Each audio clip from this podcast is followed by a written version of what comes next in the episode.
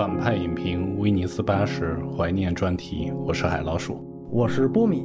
今天是意大利时间九月五号的夜里了，万马才旦导演的遗作之一《雪豹》刚结束了全球首场放映。那么无独有偶，今年威尼斯的非竞赛展映和修复单元里啊，共有四部是有关于在二零二三年今年去世的重要电影人的作品。除了万马才旦的《雪豹》。还有坂本龙一儿子根据他父亲2022年线上音乐会素材整理的纪录片《Opus》，以及威廉·弗莱德金导演的遗作《凯恩舰哗变》和卡洛斯·绍拉的杰作《狩猎》。除了绍拉，剩下的三部都是在今年威尼斯电影节完成的世界首映，而绍拉《狩猎》的 4K 修复版入围到了今年威尼斯的修复单元。这四位在今年去世的电影人啊，我们都没有机会谈及。所以，借由本届威尼斯放映他们的电影，我们推出了一个小小的专题节目，一部分谈及他们这次在威尼斯的新作，一部分谈及他们过往的人生。我知道这不是封神一般的流量电影，也不是新片的首评内容，但正因为他们不是热点，我才更愿意把它放到公开平台上，希望哪怕多一个人、多一次机会，能够了解这些电影。和这些电影人，我们从去世的日子由近及远来说这四位电影人吧。那么上个月。有刚刚离开人世的美国导演威廉·弗莱德金，他是在八月七号去世的，享年八十七岁。这位美国导演呢，曾经指导过《驱魔人》和《法国贩毒网》这样非常有名的电影，而他最后一部执导的电影是一部翻拍片，叫做《凯恩舰哗变》，他入围了今年第八十届威尼斯的非竞赛展映单元。将会在十月六号上线流媒体，所以正好是我们聊的一个月之后，大家就都能看到了。和他之前翻拍的很多作品一样呢，其实都是非常有名的这种法庭戏，而且也都已经出过很多很多个版本了。凯恩舰哗变的最有名的一个版本呢，是五四年由鲍嘉主演的，其中大家熟悉的迈克尔·凯恩的艺名就是取自于。凯恩建华变，还有另外一版呢，是八八年由三大电影节的满贯导演罗伯特·阿尔特曼执导，那个版本应该跟我们这次要聊的这个更像，他们都是纯法庭电影。威廉·弗莱德金之前还翻拍过《十二怒汉》，九七年他还推出过一个电视电影版本，所以呢，这一次等于算是他晚年生涯的一个标准式的作品，都是聚焦于翻拍片、小成本法庭戏。那我们就先从这部遗作。凯恩见哗变开始聊起，海老鼠先谈谈，有请。高密度的，我觉得看的时候非常吃力啊，语速我觉得比奥本海姆还要快，而且没有间断。对，而且它是法庭戏嘛，所以大量的术语。我没看过任何一个前作啊，一开始我还想着是判间谍血迹啊这样的。舰长呢要求在天气可能不允许的情况下呢，要向南走。其他的船员觉得这个舰长神经有点失控了，就把舰控制了下来，要往北走。完了就被军事法庭起诉了。所以呢，整个戏就聚焦在军事法庭到底谁对谁错，这几个夺权的副官有没有罪。从整个片子的控辩双方随时粗。粗鲁的见缝插针打断你的陈述的方式，就让人想到之前针对 TikTok 的听证会，哗变的那个大副，他的陈述已经相当的棒了，简直是无懈可击了。但最后也能被控方的律师以其他的方式来把它驳倒，所以还是挺精彩的。最好是等等中字吧。大体上来讲，我觉得大家理解并不难。整个这个故事最大的区别呢，就是把它置于了当下。至于当下，只有一个意义，你能看到弗莱德金导演对于白左。已经全面接管好莱坞的这样的一个形式的担忧，他通过这样经典的文本，重新再次去强调美国这些所谓被打引号污蔑成红脖子的没有文化的这些老的军人们，他们的尊严应该得到捍卫。这个文本，如果你了解过之前话剧版的话，它最后实际上是一个反转再反转的。就像我们之前聊过《西线无战事》，对吧？也是一个老文本，那么它放到今天还在拍，显然那弗兰德金这部不可能获得《西线无战事》那样的关注度了，也不可能再拿到奖。但是它放到今天，一定有他这一派美国老派电影人的一个目的。这些也许没有什么文化的苦出身的军人们，其实你叫这些人红脖子，也是一种歧视。现在的西方精英，尤其是美国的精英，是有一种对于右派的一种智商歧视跟出身歧视的，这个出身歧视之前在另外那个作品《乡下人的悲歌》里边呈现的非常清楚。说白了是一种城市精英对于农民的歧视。嗯，他们也许会被刚才海老鼠提到这些法律精英、记者精英耍得团团转，但是他们是那些九幺幺之后去捍卫自己国家荣誉的人，到最后应该给予这些人一定的尊重。最后泼酒啊这些东西都是翻拍的，但是到这场戏你能看到。导演弗莱德金是真的有他的情绪在的，他在前面让你似乎感觉他好像是一部左翼电影，老白男爹味儿这么重，对吧？他完全是按照现在这个方式去塑造看似的反派，说白了有酷刑嘛，就去折磨下士，这些东西好像你能解读为肯王国的首领，他一切的悬念全都拉满了，到最后一下子法庭戏结束之后。其实就是邵氏最后一分钟，把前面八十九分钟一切全部推翻掉。确实把一个经典文本置于当下，然后回答当下的命题，这一点弗莱德金，我觉得在这一部当中回答了。二零二三年，也许有些人一听这个题材觉得不感兴趣，这又是老白男最后尊严的。但是我觉得世界电影应该是多元的，需要有这样的声音，他们在最后能展现出这样的真情实感，是真的能打动人的。然后最后说一句，这个经典文本，因为我们觉得很难再谈了。它跟阿尔特曼版本一样，全都是法庭戏，这里面确实成本也有受限，它不可能再去像《叛剑谍血记》一样去拍海上场景。有人会说，那是不是这就是话剧电影？它当然是话剧电影，毫无疑问，这是它的局限缺点。但是我觉得有一个很好的一点是，其实整场法庭戏，刚才我提到的这个反转与再反转，它这个关系本身就相当于。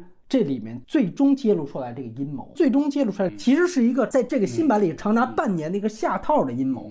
前面这个套就是这场法庭戏，那么后面这一分钟就是去对这场法庭戏这样的一个解读。整个这个套娃的结构就是在凯恩剑上面发生的这个结构。他在一个话剧电影的情况下，他用了这个剧作结构，哎，相当于复盘了这个剑上发生的这一切。至少在阴谋层面，这是对仗的。所以我觉得这个层面来讲，结构也有精巧之处。这个结构不仅仅是来源于二三版，很早就有。他老到什么地步呢？他的原剧本的作者在一九年也去世了，就是在舰上体验生活，然后拿普利策奖的这个人，好像是美国为数不多的导演跟编剧都是在新片首映之前全部去世的一个电影。当下我们再去回看这两位已经去世的老一代的电影人，你能看到他和新时代的碰撞，以及他在新时代当中的坚守。也许有些人会认为他们是抱残守缺，但是他们的表达是非常非常真诚的。我在这个电影节期间，说句实话，我没有多少次真正从情感上被触动过，但是凯恩剑华变是为数不多的一个。真的，我不是因为说这导演去世了，我们接下来还要谈三个电影人呢。很少有很让人触动的。那既然说到就是给老将军最后的尊严啊，这个那也是我们一开始第一期说的威尼斯回归传统价值。虽然我们当时是有点批判性质的，但传统价值有它可取的一面。这个老将军他让我又想到去年的《Don't Look Up》啊，也要送送上天炸那个的，他是以讽刺的考古说他跟我们不是一代人啊，他们确实不是一代人，但是有值得尊敬的地方。就像导演今年八十七岁嘛，他其实确切来讲是新好莱坞电。影小子一点零时代，马丁啊、斯皮尔伯格呀、科波拉他们一代里面的一位代表人物。你想想，今年主竞赛入围的是科波拉女儿的新片，我们觉得都已经很老了，还来呢？这个威廉·弗莱德金可是跟老科波拉一代的呀。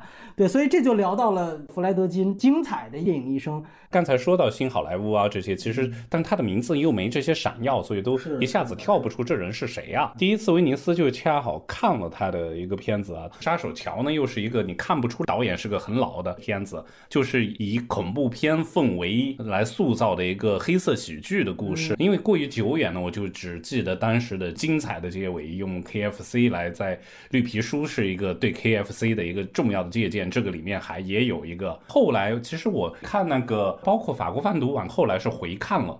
才觉得好厉害啊！在没有 GPS 和手机时代，要拍摄这种跟踪和追车，居然能让人这么紧张。所以后来动作片你再怎么升级，但是我觉得他已经把追车这种东西的经典已经把它定格掉了。后面几年的《神感奇兵》系列不是有这个启发吧？没错。那驱魔人你有印象吗？驱魔人是杀手桥就用了驱魔人的这种恐怖氛围的营造，就太厉害了，因为。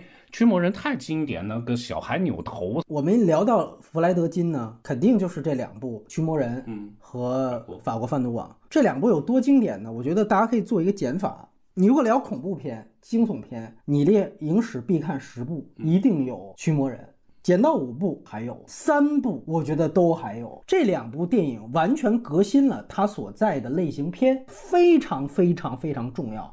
你可以现在去看，说哎呀也没什么，说这些东西我们都见过了。正因为见过了，才证明它已经后面被大量的模仿。一直被模仿，从未被超越。那一样的法国贩毒网，就警匪片啊，甚至就是说追车戏这种，十部有它，五部有它，三部还有它。我觉得，如果你就聊英语片的维度，纯警匪片类型系列，我觉得两个重要的节点，一个法国贩毒网，另外一个就是这届主竞赛导演迈克尔曼的《导火线》，就这两个。后面你从漫威到诺兰，一直都在对于《导火线》的模仿。那你再看走写实派、实拍派的，主要是阿汤哥的。其实最像法国贩毒网的是我们之前聊过的侠探杰克。侠探杰克导演后来就是谍五到谍七的导演嘛，就一直用这种摄影机一定要挂在载具旁边，星际穿越到宇宙飞船，本质上还是法国贩毒网的拍法。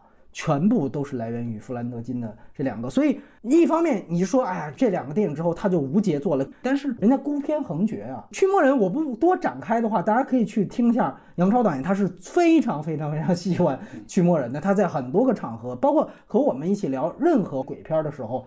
都不断在去强调这个电影，这两个电影也频繁的出现在我们聊的很多新片的片目里面。对于类型片的工业进程的改变，这个我觉得也非常重要。某种程度上是那一批电影小子是对于欧洲战后严肃电影的一种通俗化的演绎。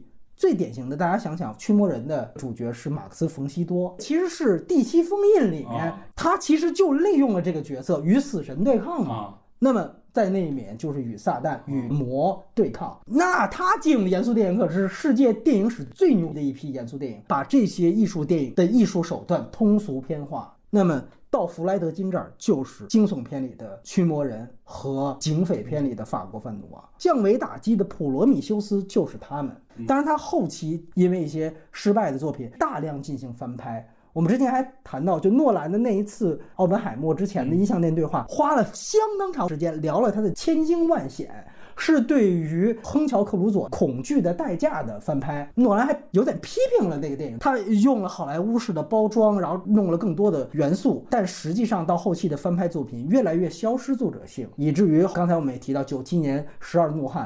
我看好多人还写说他是《十二怒汉》导演，这其实有点标题党。最经典的一版是《西门女里麦特》，不是他。那到《凯恩舰华变》又是翻拍，所以他到后面就是更多的翻拍。你也能看到好莱坞的更新换代，他就逐渐的被边缘化了，这也是实情。在一个好莱坞体系下的一位非常重要的导演，对，显然是作品大过于人的威廉·弗莱德金。然后就到了对于整个华语电影非常重要的万马才旦导演。五月份离开了我们，他也是我们今天聊的这四位电影人里面享年最短的一位，他五十三岁就走了。他的《雪豹》其实是一作之一，另外一个作品是《陌生人》。那么这个《雪豹》是率先在今年的第八十届威尼斯的非竞赛展映，跟刚才说到的弗莱德金和之后会提到坂本龙一的作品都是同样一个单元。这个电影的版本呢，其实我们看的是有龙标的版本。但是它是没有汉语字幕的，通篇呢是意大利语字幕，然后英语字幕是一个外挂机呈现的。在大陆上映，它肯定是要再做 DCP，肯定是要附汉语的。所以在这个情况下呢，确实不太确定是不是这就一定是最终的版本，因为这个后面也出现了像大陆的公安啊这些情节，在我判断。没有很敏感，但是呢，就介于野蛮人入侵都删了一段，我真的也不太确定他最后的版本是怎么样。我们看这个片子，真的就相当于还是看外语片，嗯，因为它大量的是藏语的对白。从那一出现万马才旦的英文名的时候呢，全场就掌声。这个在弗莱德金、在坂本龙一都有，大家鼓掌。片子就是关于生存和经济生存的处境吧，还有动物保护的矛盾嘛。我们可以在核磁共振，还有更早的刘杰导演的《碧螺雪山》都有体现。碧罗雪山是最像，主题完全是围绕这个片子呢，出现了这一对矛盾，就是关于。生存和动物保护的矛盾，相当于父子之间，一个要放，一个要杀。毕竟是《万马才旦》他从小说到电影的艺术性都还不错，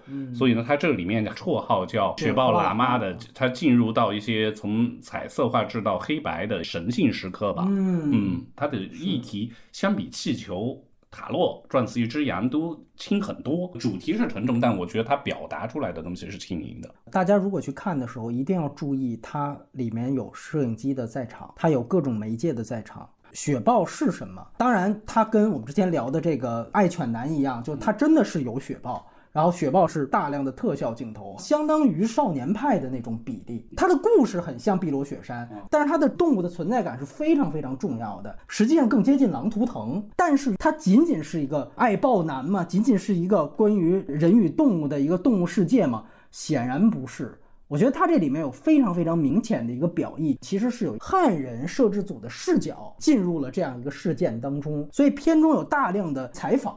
对镜说话，有大量的片中片，大量的观看其他野生题材的素材。万马才旦有一个非常清楚的表意：雪豹在这个片子当中是被观看的，被标签化的，被围起来的。而最终雪豹的遭遇和要杀死雪豹的这个主角的遭遇其实是合二为一的。那么雪豹在这里面的一个象征意义再明显不过，它就代表藏地文化。藏地文化在今天的世界当中是一个什么样的位置？他通过雪豹回答了你，就是被标签化的、被奇观化的、被观看的。通过人与豹的合二为一，都有同样的动作，大家看就知道，其实他把这个命题非常明确的表达出来。雪豹里面摄影机的用法代表的是一种形塑，它里面也出现了 BBC 的大陆的汉人的纪录片进入，都是在形塑雪豹。西方有西方的行塑方法，宣传宣传口的行塑方法，展现了不同的媒介，展现了不同的对于这样同一个事件的讲述方式。这一切都是在明确的说出万马才旦对于今天他所在文化的一个看法，甚至是焦虑。OK，他的命题是西藏文化、藏地文化是被观看的、被形塑的，被谁形塑？这个事情主语他就。不太去涉及了，这就是万马尤其后期电影的一个非常大的特点。我们说他就是一个走钢丝的人，不然的话，他的作品也不可能这么多部都在大陆能够被大家看到。嗯，他仍然在体现他的位置。我觉得他不是现实主义的，尤其是那种表演方法。藏人男主角他肯定是一个高度戏剧化的。如果你明确这个人和动物的表意的话，你大概能够理解他的这种要表达出这个人的生猛，这个人的情绪。壮阳肯定还是相对摄影最讲究的。这个片子呢，一来是特效，二来我们知道他用的是这个嘉年华达内的操机员，所以呢肯定是更强调手持的。它像有话好好说嘛，它的手持比例非常之大。如果你再去想他跟王家卫合作的壮阳式的那种构图，就完全不一样了。所以我倒是觉得万马在后期的拍摄手法上倒是很多样。塔洛肯定是固定镜头，符号通过静态构图明确出来，主席像摆在哪儿，为人民服务标语在哪儿，都是要通过一个静态构图去完成它的表达。但这个电影其实不是的。这电影其实是一个事件，完全动作，要告诉你的是完全不一样的体验。嗯，好像是西智农也是动物保护大咖拍了一个雪豹和他的朋友们，对对对，好多人会混淆了。上映了啊，没错，倒是真的可以和海老鼠提到的那个片子去对比去看，那其实就是一种标准行塑方式嘛。嗯，包括陆川之前拍过的《我们诞生中国》，它就不是一只雪豹啊。它其实就是我各种把素材混剪出来，成为一个刻板印象。雪豹喇嘛的那个台词说的非常明确了，我其实想要的是一只雪豹，不是一个笼统的概念。这个其实就是万马对于整个藏地文化的表达。我们一想到就是啊，西藏啊，藏民，他们是一个群像，在万马作品里面没有群像，他们是一个又一个的人。就像你看这里面所有的角色如此的不同，观点、见识、所作所为，互相甚至有冲突，每一个人跟每个人都不一样，但是他们被形塑出来，被标签出来。就是标签，这是他非常非常重要的表意，在这个片子当中呈现的极为明确，所以这就聊到了整个万马才旦的职业生涯。寻找至美根登，我的印象很是一个伟人，穷人需要他什么的他都给，甚至能把自己的眼睛挖出来给了人。就通过一个剧团，早早的他的层次就很丰富了，文中文，戏中戏的传统戏剧对藏族的这种牺牲的方式和一个行善的方式。在我看来，好像和经典绘画里的这种什么经常的救赎主题啊、牺牲主题，感觉好像啊。可能从最早的静静的玛尼什的话，它还比较简单，就是一个伊朗式的小孩故事。后来包括在藏地新浪潮里面，大家一看初期的感感受都是会就是啊，伊朗移植到了，尤其是青海的藏区安多藏人，因为我们经常粗暴的分类啊，到现在也是，就是会觉得。安多的藏族才是有文化的，堪巴就是好斗的，经常后出的导演可能利用了这个刻板印象。我们之前讲过贾法帕纳西的《无穷之境》，其实我觉得有一部分对于摄影机存在的自我反思，跟贾法帕纳西也许有一点相似。可能帕纳西出于他的那个处境，他反而可以走到更远。万马在这个方向其实也有，他们其实是把最早伊朗儿童电影的经验放在了他们的表达当中。我说的其实都不是。具体的两个片子很像的，而是在一种高压的环境下走的一种可以走的路线。我是被动语态，比如说塔洛他被教了语录，那什么造成了他这个主语我就不太提了。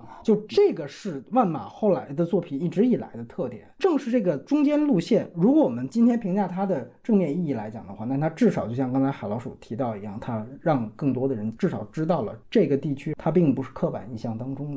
他绝对是一个出道即巅峰的导演，最好的作品肯定是《寻找之美》、《更登》和《马尼什》，而在后期的作品更加偏欧洲语法了。他和电影节体系是互相促进的，电影节体系其实在后期也很大的影响了他。我现在没有办法直接的说这种影响是好是坏。到雪豹，我反而觉得可能稍微不同了一点。嗯，所以我才说它的主题简单，就是因为这个不同。是的，包括以后大家可以去留意一下这届主竞赛分数非常高的冰口龙介，它相当于万马这次一样，他们都完成了一个巨大的转型。嗯，冰口也一下子去呈现原住民和环境以及权力这三方关系。雪豹，我们当时都以为一座难道不应该进主竞赛吗？不诛心的理由就是冰口完成了一个可能完成度更高，在电影节语言上完全掌握了奖项密码的一种拍法。在这个情况下，我们当然。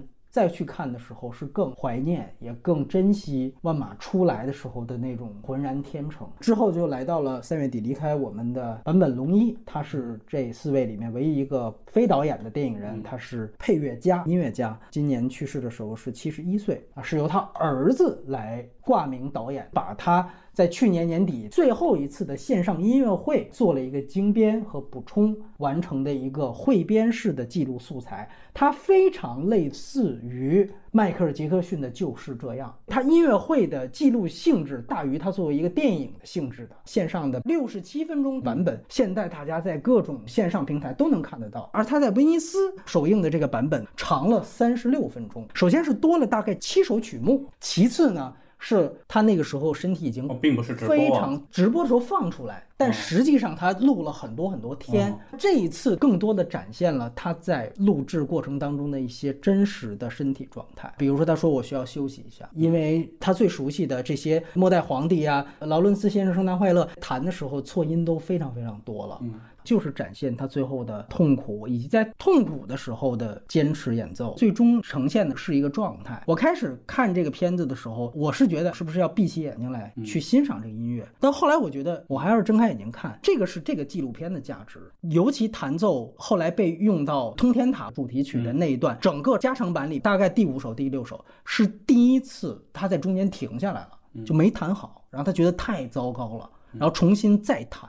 按说它是要被剪掉的，这是 NG 了，但是这个电影就直接的放下去。你能看到他在最后对于自己作品的那种完美主义者的要求，他还是在逼自己，还是在把自己推到一个极限。这种当然是非常非常动人的嗯，场面。朋友圈里也有在威尼斯看了这一场的，也说落泪啊，因为他表现个人之将没的这么一个状态，这种让人落泪呢？还是说中国观众对坂本龙一的情感就是相当高？坂本龙一的去世可以用一个时代的结束，意义太大了。他始终是一个人，他儿子也从来没有入画。然后这个所谓他最后的一次线上音乐会也没有观众，回顾了这么多一生的经典的曲目，但是我最终是孤独的。你通过他这个纪录片的再审视，你能看到海老鼠其实对音乐非常有研究，传记确实是看过啊。最后那个《音乐即自由》是二零二一年读的传记，就可以对标，也是威尼斯电影节中曲对。因为它里面大量的都是呈现了末代皇帝的一些花絮嘛，书里面也说了，那个电影里是他们坐在解放大卡上的这么一些东西，所以就觉得哦，那个时代的这种气息扑面而来啊。在中曲里面啊，提到一个跟呃莫里卡内的比较，在贝托努奇那严格导演那都一样的，拍摄遮蔽的天空时啊，就被威胁说。再写的我不满意，你就滚蛋。莫里康内他毕竟还算是一个在西方维度嘛，对吧？他意大利人，然后那个时候一粉西部片红，那么他就红了。但是坂本龙一他首先是大岛猪嘛，因为有大卫鲍伊的参与，然后再慢慢的进入到西方的视野，从先锋再到电影配乐。看书的时候就说到那个末代皇帝的成片和最终定剪的配乐，坂本龙一是相当失望，甚至很愤怒的，说我的东西被拆的乱七八糟的，写到住院了。写出的四十四首曲子里面，也一半都没用。之前他去世的时候，我就看到大家放出一张剧照啊，包括你刚才提到的，像跟他吵过架的贝托鲁奇啊，跟他一起演过戏的大卫鲍伊，以及导演大岛渚都已经去世了。所以其实相当于坂本龙一是最后一个那个时代的见证者。从这个角度来说，你觉得他跟大卫鲍伊他们之间有没有互相影响？互相影响或许也少不了，但我觉得主要是那个时代的风潮。推着你，首先，戴维鲍伊的形象制造了这个风潮，并且是领衔了这个风潮，他这个方面肯定比坂本龙一走得早，走得高。后来他们都加入了，从华丽摇滚到 M O 啊，差不多同一个时期，再到后来的 New Wave、Disco 时代的这些东西，都是跟着大时代走的。这样的话，是不是可以当时就像说 Beatles 影响美国的 Great Invade 英伦入侵？Jap invade 日本入侵，但确实是有这么一批人。对你想想，那确实就是大量的影响到西方，或者在展览领域，呃，我们想到草间弥生、大野洋子，都是大量的就开始西方对于日本的这个热爱。这一段时间，一九七零年代末到整个一九八零年代这方面的话，那就是坂本龙一，他既赶上了这个风潮，他又引领了这个风潮。服装界还有一些，呃，川久保玲。我觉得他们不是一个艺术运动啊，说大家结盟一块儿。做的这件事情，这是现在我们后人总结，因为你只有当尘埃落定的时候，你回去看，哎，似乎好像这是日本那个时候它的文化的辐射力，而坂本龙一是其中一个很重要的一部分。从电影配乐来讲，它因为末代皇帝进入到整个的所谓西方主流电影，其实也可以被理解为是好莱坞缓解他们电影美学焦虑的其中一部，大量的去汲取其他地方杰出人才跟杰出美学方式，看看能不能与主流类型片工业结合。你可以看到坂本。龙一，他虽然都是和所谓的外籍导演合作，但他真的都进入到了这个作品。刚才我们提到的《通天塔》，后来到小李拿奥斯卡的这个《荒野猎人》，直接就是他自己整部都是原创配乐。我觉得这个你倒是和你刚才聊莫里康内一样，他们始终都好像是好莱坞工业的外围者，直到他们的晚年都是西部片。八恶人真正让莫里康内做一个好莱坞类型片的原创配乐，那对应的西部片就是《荒野猎人》。他就是坂本龙一的八个人，但是。要说他们早在八个人，早在荒野猎人之前就已经深刻的影响，至少在好莱坞配乐这个部分。最后一个，我们来聊聊二月十号去世的卡洛斯·绍拉，他是西班牙非常重要的一个导演。跟刚才提到的三部不一样的是呢，卡洛斯·绍拉恰巧有一个他早期非常重要的作品《狩猎》进入到了修复单元。卡洛斯·绍拉被大家所熟知的是，他是西班牙的音乐片大师，后台歌舞片，这是更准确的叫法。按理来讲，主席沙德勒，最应该感谢的导演一个是鲍勃福斯，另外一个就是卡洛斯绍拉。他这音乐片，尤其是《爱乐之城》《认祖归宗》，按理来讲是卡洛斯绍拉，这是大家表面印象。但其实绍拉早期的作品通通不是音乐片，这个就是为什么说《狩猎》在他的职业生涯作品当中如此重要的原因。甚至可以讲，它是一种心理惊悚片，也后来深刻的影响了萨姆派金帕的很多男人之间的这种张力，到最后走向毁灭。它是男人电影的一种自我反思，在这一切的起源，也许都是卡洛斯绍拉。早期的作品《狩猎》呢，最早看的时候，当时黑白的，然后六十年代的，怎么会这么好看？它是关于三个中年人，然后带了一个年轻人，是其中一个的侄子还是什么，然后去打猎。在这个过程中呢，其实他们都有过西班牙内战的经历。他们三个呢，应该是在同一条战线的，并不是说是国民派和共和派的这么一个对手。在其中之间，他们也有隐藏着彼此的矛盾猜疑，所以就在这场狩猎中呢，最终就爆发。就枪管相见的这么一个过程。我们谈西方的，尤其是谈电影大师，六七十年代的造神运动，说没有西班牙人。啊，布鲁埃尔算一个。哦，当然布鲁埃尔我当然算，但布鲁埃尔基本在墨西哥那些地方拍片了，后来又到法国。一个是说刚才的最终的这种毁灭，一个是说西班牙的情感本来就让生活足够精彩了。佛兰哥的独裁统治呢，也让好多在西班牙的电影人错过六七十年代欧洲艺术电影的黄金时代吧。是的，发现他在电影里其实他并没有什么批判。卡洛斯·绍拉是刚才我们提到的早期伊朗电影人做的事情。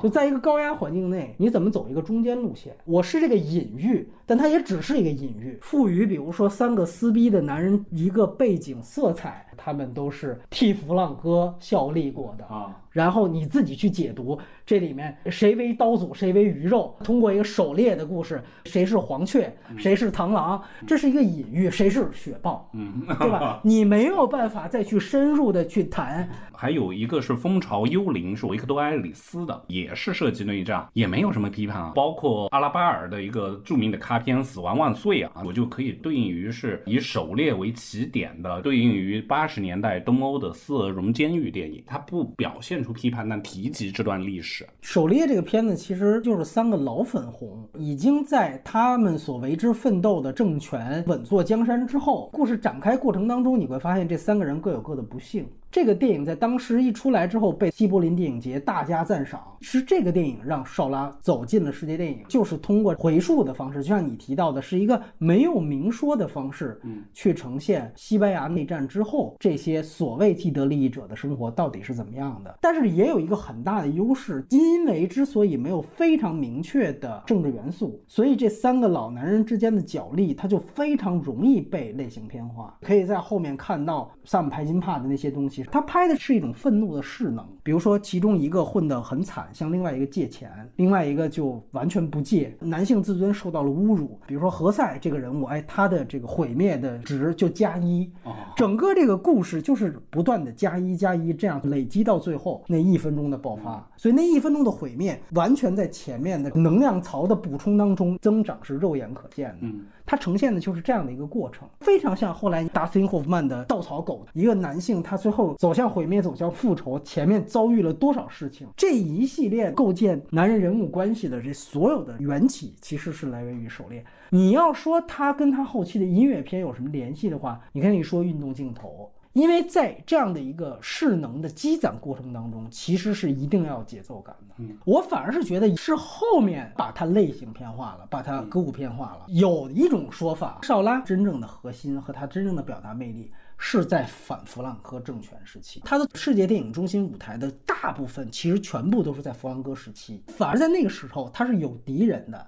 但是呢，我把它给相对隐晦的表达出来。最后，弗兰克政权倒台了，我怎么办呢？我的技法已经炉火纯青了，我就进入到了一种啊类型片的音音乐片的创作。对，他也喜欢这些。于是乎呢，就有了更加世俗，但是也绝对好看的后期的作品。我觉得威尼斯像修复单元，我每次去看，很重要的一点是，它确实能够带你再去看一个导演。也许你没有那么。重视，但确实很重要、很重要的那一个生涯阶段。你要说他那些歌舞片也已经很有年头了，嗯，对吧？说话间三四十年也绝对有了，足够修复了。但是他选择了这样更早期的作品，可能就是在提醒你，一个导演一个电影人。并不是那么单一的，这就聊到了少拉的职业生涯。有点意思是，其实他的片子你要说在中国算上映过吗？你肯定有更明确的定义啊。就是我最早是在电影公司看过《上帝的愤怒》，它是关于一个被轮奸了的一个马戏团女人的复仇故事。当时他把西班牙的社会记忆放了进去。这部《暴劫红原》和他的舞台片是重叠时候的。后来还有过布鲁埃尔的《圆桌骑士》，好像他说过一句话：如果布鲁埃尔还活着，他会喜欢我这个电影的。对，因为他明确是受到了布努埃尔的影响，这是他老师，相当于是。所以说你能看到西班牙拍过一个片，是他叫去拍的。是的，反而是你看他早期作品是非常带有布努埃尔特点的。嗯，就我们说的这个狩猎，你大家现在都能看到啊，非修复版资源早都有了，有中字的，有一个横摇的镜头，大特写，那完全就是安。达鲁之犬嘛，割眼睛那种，就他有很多这种镜头，其实是直接就是受他老师的影响。嗯，所以比如说对于西班牙内战的态度上这些，那当然也是天然左派了。从这个角度来讲，早期的作品作者性没那么强的，就是它还有很强的布努埃尔色彩，到最终逐渐的以类型片为大家所熟知，然后真正形成了自己一派的风格。这你也能看出一个这么长职业生涯的导演。他的演变过程，你个人最喜欢它哪部呢？印象和震撼度来说呢，我觉得是《降舞》。我是在北京的一次电影节上看的，真是看呆了，看入迷了。所有的这些场景，然后带了一些故事在里面。卡门直接是一个故事在舞台的一个演绎嘛，它就是虚实结合嘛。我这次重新还又看了一下卡门，我其实觉得现在真的很难再出卡洛斯绍拉了。男性凝视这个词被摆出来之后，就是现在男性导演还。能这么去拍女性身体吗？那就像西班牙斗牛正在消亡，那担心如果这种凝视都没了的话，确实肯定会有影响。对，对，包括卡门本身最早艺名叫荡妇卡门。哦，那就是如果像那可能见滑变，或者说他其实应该从卡门的视角出发了，而不是从一个男性艺术家的视角出发。但是更重要的，实际上他中间的一些拍法，比如说拍大腿。从脚往上拍到沙泽勒，他就不这么拍了。这些电影语言、视听语言像被禁止了一样，导演走了，这个东西就被带走了，你再也见不到了。嗯，所以这就可能是修复单元的意义。关于音乐还有一个补充，就是卡洛斯·绍拉到底是一个什么位置？他是九二年巴塞罗那奥运会开幕式的总导演。哦，就我们说一下这个职位，中国人立刻就明白，他是一个什么样位置。也许真的和其他某一位或某几位开幕式的总导演一样，真正的表达在他们早就指导开幕式一个只需要盛大的场面的歌舞的团体操的仪式之前，真正的表达已经完成了。西班牙国师其实是绍拉，不是阿莫多瓦。你因为你想想，他面临一个问题：阿莫多瓦怎么导开幕式？你要开幕式，你一定得找一个会宏大歌舞片嘛，对吧？这个肯定是绍拉呀。但是我觉得现在倒是真的有可能是阿莫多瓦，就是西方嘛，我展现更多的，比如说彩虹群体啊，把它变成一种。狂欢节式的大游行啊，这个倒是现在是可以脑洞大开的，但那个时候当然得找歌舞片最牛逼的导演去来了。包括韩国嘛，我们之前提到釜山亚运会是林权泽，聊作品先锋性，你永远不会谈到这个人，但是他就像一个定海神针一样，他永远能承担一个国家的形象工程的一个工作，你就可见他的匠人的这个工艺是得到认证的。我这代人是没看九二年的巴塞罗那的开幕式啊，主题曲不就是？皇后的巴塞罗那吗？皇后乐队最后的绝唱嘛，而且是和美声唱法的西班牙女高音一起唱的，都是在卡洛斯·绍拉的调度之下完成的。我真的也不记得我之前参加哪一届有没有同时放四个，因为今年我记得戛纳是有一个戈达尔的短片，算是遗作，但是就是这么多集中的，而且都是同一年去世的电影人，在整个电影节历史上也并不多吧，至少我们去过的，对吧？我觉得这有个原因，从我们。喜欢看电影的年纪到现在告别的时代到了，是，所以是这批人可能以前电影节也有，或者是说我们不认识，或者是不会注意，现在是集中，那都是因为刚才说到新好莱坞啊，都到这个岁数了。我为什么要在威尼斯聊这样一期？我觉得可能也是在那个情绪当口的时候，比如说。尤其万马才旦导演刚去世的时候，你可能没有办法太多的抽离出来那种感情。另外一个理由，可能这也是威尼斯这样电影节的意义所在，它能够给予你一个集中看到这些完全不一样形态电影的机会。你在一起看到他们的时候，你总是有一种感觉，就是如果这些电影以后要再也见不到了，会怎么办？有一些当然，我觉得是杞人忧天。我们说，哎，这个万马导演走了之后，他儿子也进入到了电影界，不至于那么悲观。但是你集中看到这些多样性电影的时候，你总是有这样的焦虑，也总有这样的担忧。卡洛斯·绍拉还会有吗？坚守西方传统价值观的电影还会有吗？对吧？你想想，弗莱德金他拍的是什么？最终是天主教。在对抗恶魔。现在左派不再会拍天主教宗教题材，现在已经被打上了政治光谱的烙印了。谁还在去拍这么坚守清教徒价值观的东西呢？就这些东西就消失掉了。我最早一次发现电影人离世，而且对这个事情产生巨大的移情，是在零七年，华语电影失去了杨德昌，然后世界电影几乎是在两三天内连续走了安东尼奥尼和英格玛·伯格曼。所以那个时候，我记得还是纸媒时代，报摊儿去买看电影的午夜场杂志。当时他们出了一个标题，叫做“他们用孤独照亮银幕”。这个标题我始终没有忘记，而且我始终觉得，每一次有我们珍惜的电影人离开的时候，我都想再把这个标题念出来。这些艺术家都是孤独的。坂本龙一最后一次的音乐会只有一个人，唯一在场陪伴他的就是导演。也就是他的儿子，这是一次孩子对于父亲最后一次的触碰。除此之外，从艺术家的角度，他就是一个人。其他导演难道不也是这样吗？所以有的时候也很感谢电影节，只有这样的机会，能够让我们重新体会到多样的电影形态，能够再一次在电影节复活他们。修复其实也是一种复活，再一次展映汇编原来的素材，也是一种复。这可能就是另外一个层面，杨德昌的那句话：如何延长一个人的生命？它不只是对于观众，可能也是延长创作者的生命。他们用孤独照亮了银幕，但在银幕里，他们是永生的，他们是永生的。